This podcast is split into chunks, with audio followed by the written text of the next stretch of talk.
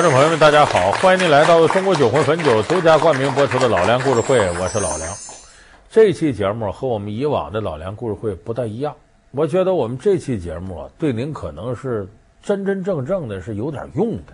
怎么叫有点用呢？咱们电视机前呢，看我们老梁故事会的有很多朋友啊，已经为人父、为人母了，有的都成为爷爷奶奶、姥姥姥爷了。那么这些人有一个共同的难题，就是怎么教育孩子。你还有句话吗？叫前有虎，后有狼，中间隔着猫和羊。这什么意思呢？有的家长对孩子狠，挫折教育，叫逆境，啊，棍棒底下出孝子，所以叫这虎妈狼爸，说是妈跟虎似的，爸跟狼似的，对孩子狠。那怎么叫中间隔着猫和羊呢？跟虎妈狼爸正好相反。有的家长是呢，孩子喜欢什么就给买什么，他想干什么就干什么。找好老师，上补习班，到最好的学校，甚至初中毕业就给他送出国去了，就这样就叫猫妈羊爸，跟这个虎妈狼爸正好形成对比。所以中国现在的家长呢，两极分化的厉害，这前有虎后有狼，中间隔着猫和羊，就恰恰说明呢，我们很多人呢，对这个独生子女教育显得无能为力，很茫然。我到底该用什么方式教育呢？是让孩子在顺境当中成长好呢，还是让孩子在逆境当中成长好呢？那么今天呢，咱这期节目呢，我就想和这些为人父、为人母的朋友啊，咱们交流一下这方面的体会。学厨师拿高薪，山西新东方烹饪学校邀您精彩继续。三次潘家就能培养出一代圣贤，神童刘洋为何结果迥然不同？顺境逆境，到底哪个出人才？教育下一代，我们到底需要什么样的环境？老梁故事会为您讲述教育需要好环境。这个顺境和逆境啊，在我看它不是绝对的。顺不是一味的顺，逆也不是一味的就不好。但总而言之，有一个原则，就是要能给孩子创造顺境呢，你应该给他一定的顺境。就咱们作为爹妈，你要不给孩子创造一个成长的有利环境，那爹妈责任也没尽到。所谓逆境是什么呢？是指孩子在自然生长过程当中自然而然遇到的问题，不是说别人强加给他的。那同样顺境也是，顺境就是师傅领进门，修行在个人，就是家长给你创造一个相对好一点的环境。至于你在这个环境里遇到的各种问题，你还得自己解决。所以中国古人在这方面呢，有相对完整的这种体会，就是在教育过程当中怎么样对待这个顺境和逆境。其中比较经典的故事呢，这咱们很多人都知道，孟母三迁。孟母是谁呢？就孟子他母亲。孟子呢是战国时期鲁国邹邑人。这个孟子呢，他母亲呢姓这姓挺怪，姓长，怎么写呢？单立人这边搁个几个的几，这姓现在已经就极少见了。孟子他爸爸死的早，死了，他母亲办丧事啊，把他爸就埋到这坟地里头了。埋完了之后呢，就这么两两了，就近就在坟地边盖房子住了。每天呢，有办丧事的，有赶上什么清明的祭日，什么时候来祭典的，所以一群人在这一天哭哭啼啼呀。那帮人来了，哎呀，你死了，我可怎么活呀？孟子那时候小啊，天天站旁边看。这人就是小孩，他模仿能力强啊。孟子往地上一躺，我可怎么活呀？他把这学会了。他妈一看，这可不行，这是跟着好人学好人，跟着巫婆学跳神呐！你这么下去哪得了啊？儿啊，看到了吗？鸟儿和砚台挨着近了，就会被墨汁染黑。做人也一样。娘，莫生孩儿的气了，孩儿知道错了。科儿，起来吧，你过来告诉娘，为何要学人哭丧呢？因为没有别的可以学了。哎，说的也是，我们这只有一座坟山，科儿不学人哭丧，还能学什么呢？只有离开这个地方才行。科儿，想学别的吗？想，当然想了。好，科儿有这份心，娘就放心了。搬家，往哪搬呢？这不在郊区坟地上吗？偏僻，咱往市区里搬，就搬到了闹市区。搬家这个家旁边呢，是一个菜市场。这市场里头卖东西，咱知道小买卖就得靠吆喝。这孟子天天站着看着，就学会了。回到家还和他妈讨价还价。他母亲说：“你哪儿那么贫？哪儿话那么多？这油嘴滑舌还得了吗？”那娘为何不让孩儿做小二呢？做小二，每日不论客人好坏，都要点头哈腰，曲意奉承，这是他职责所在。娘虽不求科儿将来能做大官，但是也希望科儿将来能做个行得正、站得直、懂事理、晓是非的文人，这样才不委屈了孩儿你的聪明才智。孩儿明白了，还得搬家。注意啊，从这个坟地搬到市场旁边，此为孟母一迁。第一次搬家，第二次搬家搬到哪儿了呢？搬到一个屠户家旁边，杀猪的。这个杀猪的，你这家早晨起来，你把猪杀了，听猪哇哇叫唤；白天他去卖肉去了，消消停停的。要说这行了吧？这也不行。这孟子天天看杀猪好玩啊，时间长了，他在家拿刀也在那比划，嗯，比划，然后跟他妈说：“这这这杀猪啊，第一刀捅哪儿？”然后把奶蹄切下来，然后排骨怎么整？把他妈听着直害怕。小小年纪就讲这杀生，这人格上立不住啊！搬家。刚才我说，从坟地搬到市场，这为孟母一迁；市场搬到屠户家旁边，孟母二迁。第三次叫孟母三迁，从哪儿呢？从这个屠户家旁边搬到学宫旁边。啥叫学宫呢？咱都知道私塾，就是过去啊。呃，几个人拢那个学堂教孩子，私塾呢是私人性的，学宫是什么？是公家性的。私塾是私立学校，学宫是公家的学校。这样孟子在那旁边学好了，为什么？天天学宫里边朗朗的读书声，人里头念什么书，他跟着学，回到家也跟着念，摇头晃脑。他母亲一看孩子对这感兴趣，对了，就把孩子送进学宫里好好学。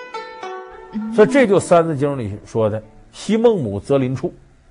就是孟母啊，选择邻居来，根据邻居来决定自个儿住处，能让自己孩子有一个比较健康的成长环境。这孟子后来我们知道雅圣圣人了，所以这个事儿孟母三迁典型说明了给孩子成长过程当中选择一个顺境的重要性。那么像这样的成长的这种顺境，不等于孩子都一帆风顺，就你给他提供了很好的一个上升通道。里边要真遇到问题，他得自个儿解决。所以我们说顺境是相对的。你把这道铺好了，真遇到问题，他自个儿来，这成长才完整。不能是所有事家长都管。你看，我们说现代人给提供这种顺境的，然后孩子自己去解决问题，有个典型，台球神童丁俊晖。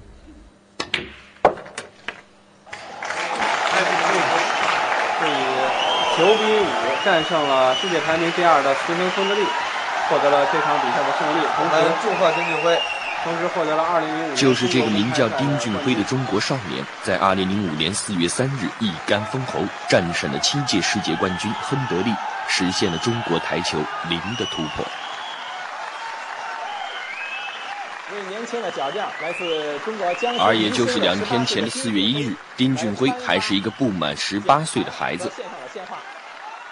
小丁现在这名气大的不得了，中央台有转台球，只要有丁俊晖的场，收视率相当高；没有他，这就差不少。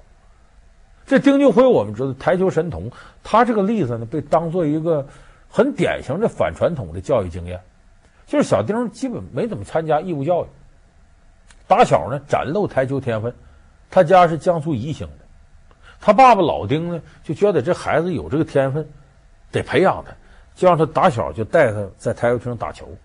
可是问题呢，宜兴是个小地方，台球高手有限，很快呢，宜兴这些高手都打不过他了。这个时候，老丁就做抉择了：我是让孩子回归这义务教育，好好读书呢，还是我沿着他的天分往前走呢？这时候，老丁想到，我要给他台球天分塑造一个顺境，干嘛呢？把家房子卖了，举家迁走，迁哪儿去？迁到东莞。一九九八年年底，丁文君带着儿子来到广东东莞，只有妻子陈锡娟一人留在老家宜兴。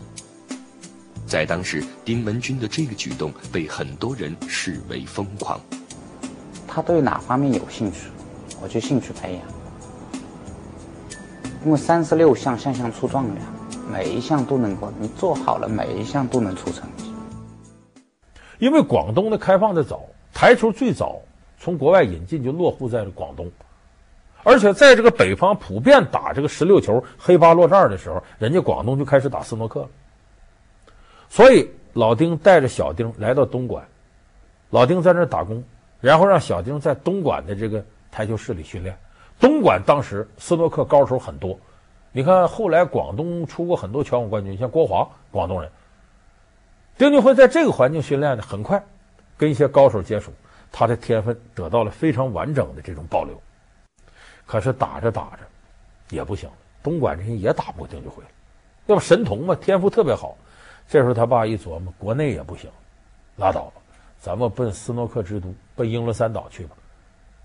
台球产生自哪儿呢？斯诺克台球诞生自印度，为什么呢？是英军长期把印度当殖民地吗？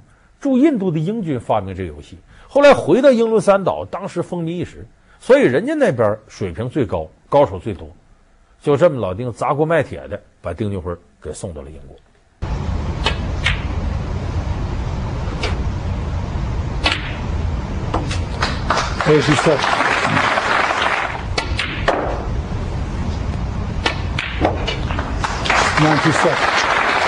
voor wie er nog aan twijfelt, zie hier het bewijs. Dit is verbetering van de hoogste break. Zit er niet in, daarvoor lagen de ballen ook niet goed genoeg. 这个例子就是一个非常典型的给孩子制造节节上升的顺境。但是我说顺境不等于什么都替他解决。到了英国之后，这小丁本来性格就内向，跟人家怎么相处？也会遇到很多输球的场合，怎么解决心理问题？这时候呢，老丁让自个儿媳妇陪着小丁在英国，他在国内待着。但是具体一些问题还得靠丁俊晖具体解决。你像和人际的之间这种交往啊，比赛时候怎么调整心态？咱们还记着，在这个这个呃大师赛上面，那不是奥沙利文横扫丁俊晖，丁俊晖就哭了吗？Sixty-two. Not enough to make another century, but once again, the, the style of the way he plays, the way he just pushes the cue through so smoothly, 69. floats everything in. Listen, you be quiet now. 74.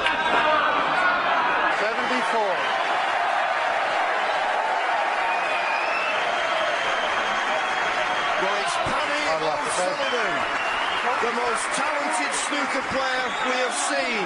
现在小丁有这样成绩，也是吃了很多苦的。那前面几年，丁俊晖也在低谷里长期徘徊，他要面对在异国他乡怎么应对生活当中一些问题。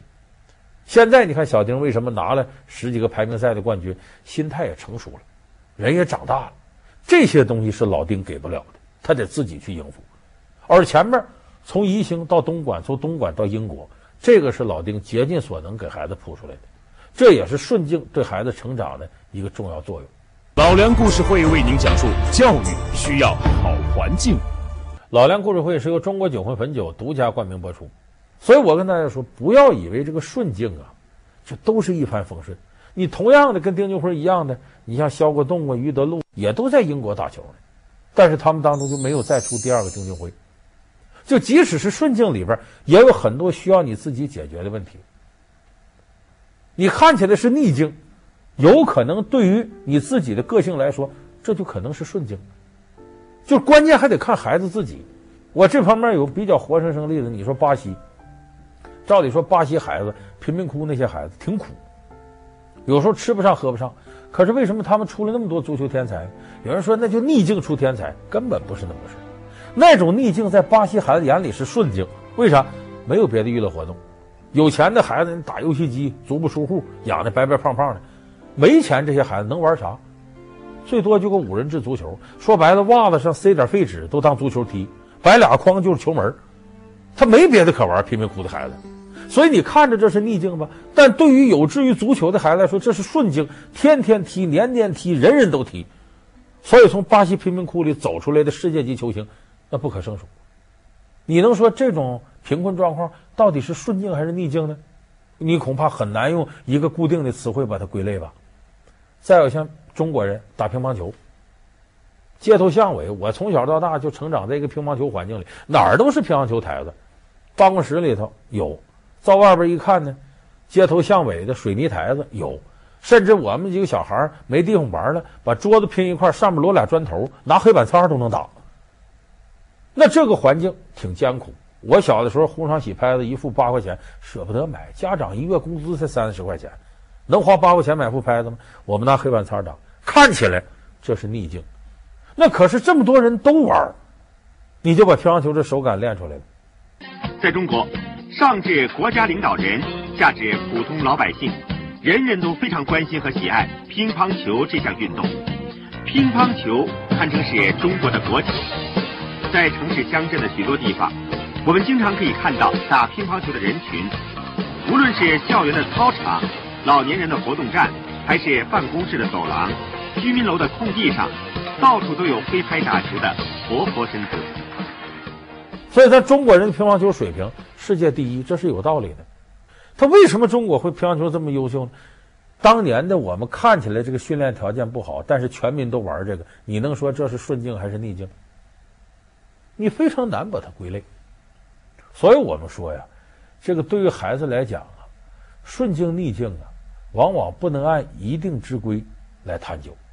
适合于这个孩子的顺境，不等于是你那个孩子的顺境，他有可能环境都是一样的，由于性格个性不同，容易倒个。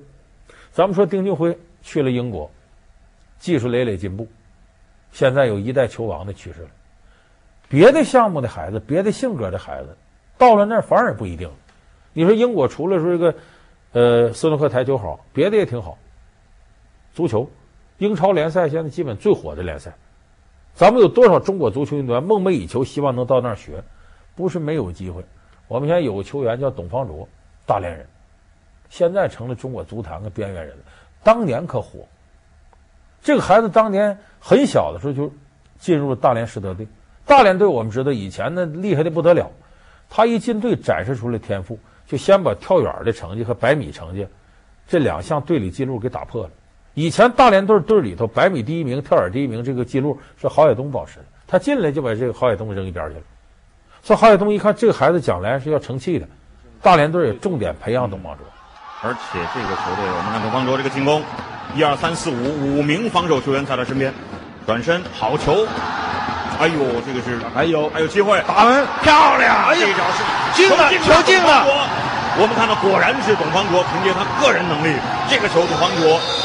要记他大半的功劳。对对对。当然，杨宝明这个那在国内已经拔尖了，这国内提高的慢，这这中国足球大环境不好，往外送吧，就把董方卓送到曼联去了。曼联那了得吗？咱们都知道曼联里出了多少球星啊，什么乔治贝斯特呀，什么坎通纳呀，贝克汉姆啊，世界级的球星。说到那儿就认为他如鱼得水的顺境还不一步登天吗？可是当年由于劳工证的问题，他时间没到。先把他下放到比利时安特卫普队，这也没问题。比利时呢，号称欧洲的红魔，比利时联赛水平也不低。自己既然能出来，然后有这么好的机会，然后呢，并不是说满足，但就是说确实，嗯，比同年龄的人要幸运很多。所以就是说，现在如何去抓住这个机会吧，然后能够在这个地方，在欧洲这个这么好的环境当中。一直走下去，所以就是说，嗯，还需要努力。可是问题在于，这个董方卓呀，他的语言能力很差，在国内的时候就特别内向，学语言比较笨。你到了国外，如果是语言不通的话，这坏了。丁俊晖是很快就适应的环境，就是语言关过得快。这董方卓呀，不愿意开口跟人讲话。咱们都知道，学英语不能是哑巴，哑巴英语是没用的，你张不开嘴不行。董方卓就哑巴英语。时间一长，根本无法适应英国这环境。他从比利时呢，后来到了曼联，都是待了那么长时间，也没有把这个语言关过了。结果听不懂队友、教练说什么。他这性格很孤僻，一天一天的越来越不愿意跟人交流。结果在这个环境下呢，他原来那个足球天分不仅没发挥出来，反而退步了，反而把他的缺点、战术理解力比较差这样的缺点给暴露出来。当时因为语言也不通，然后呢，队里的那个工作人员就给我一件衣服，我也并没有说看，我就穿上了。所以就是，确实当时比较就是说怎么说呢，尴尬一些这样。你当时是穿成了客场的衣服吗？没有穿错号码。哦，对。就一看在英国也待不出个甜酸来了，怎么办？回去吧，回国内。可是回国内他又摆不正这个位置，为啥？我在欧洲混过，我跟大腕同场踢过，回来再看中国运动员，你们这反而弄得不是很尊重队友，不是很信服国内教练。你在这个环境下如此的不合群，那时间长了你一定会被边缘化。所以一代天才董方卓现在在中国足球界就成了个足坛边缘人。就没有起到当初作用。你说把他送到国外，对他好还是不好？看起来是个顺境，但具体问题你不解决好，就变成了逆境。无论是顺境还是逆境，都有成才和毁才的例子。那么，为人父母，我们到底该提供给孩子怎样的环境呢？顺和逆的度，我们又该如何把握？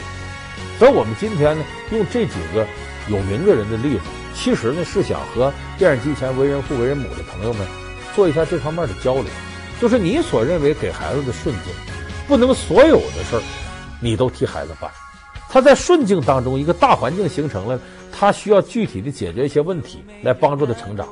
那么，如果你的家庭条件很差，你无法给孩子提供一个顺境，说这孩子可能就在一个不太好的环境下成长，你也不用着急。你怎么知道这样的环境对他某一种长处没有激励作用呢？所以说。孩子爹娘生，父母养，你自己的条件，这是孩子先天的条件。那么你能给孩子创造的这个环境，咱尽可能尽到心。如果尽不到了，也不见得尽不到这块就是对孩子的一个缺憾。他很有可能利用这个，没准把他别的天赋激发出来了。那么即使你家庭条件再好，给孩子铺就一个金光大道，他的性格各方面。如果不能和这条金光大道上所有的环节都吻合，他也一定会有摩擦。你越是帮助他顺利的度过这摩擦，他走向社会之后，你又不能跟他一辈子。当新的问题出现之后，他又没有处理这些问题的经验，怎么办？所以我们说，给孩子顺境也罢，逆境也罢，他不是绝对的。反正我是觉得呢，咱们能给孩子创造顺境就创造顺境，创造不了那四个字最重要，顺其自然。六岁，他已经是风靡世界的好莱坞演员；七岁，他成为获得奥斯卡奖的第一个孩子；八十年前，他开启了一个属于童星的时代；八十年后，他仍是全世界怀念的天使。成为世界第一童星，他究竟有哪些无与伦比的地方？老梁故事会为您讲述无与伦比的秀兰·登博尔。好。感谢您收看这期老梁故事会。老梁故事会是由中国酒魂汾酒独家冠名播出。我们下期节目再见。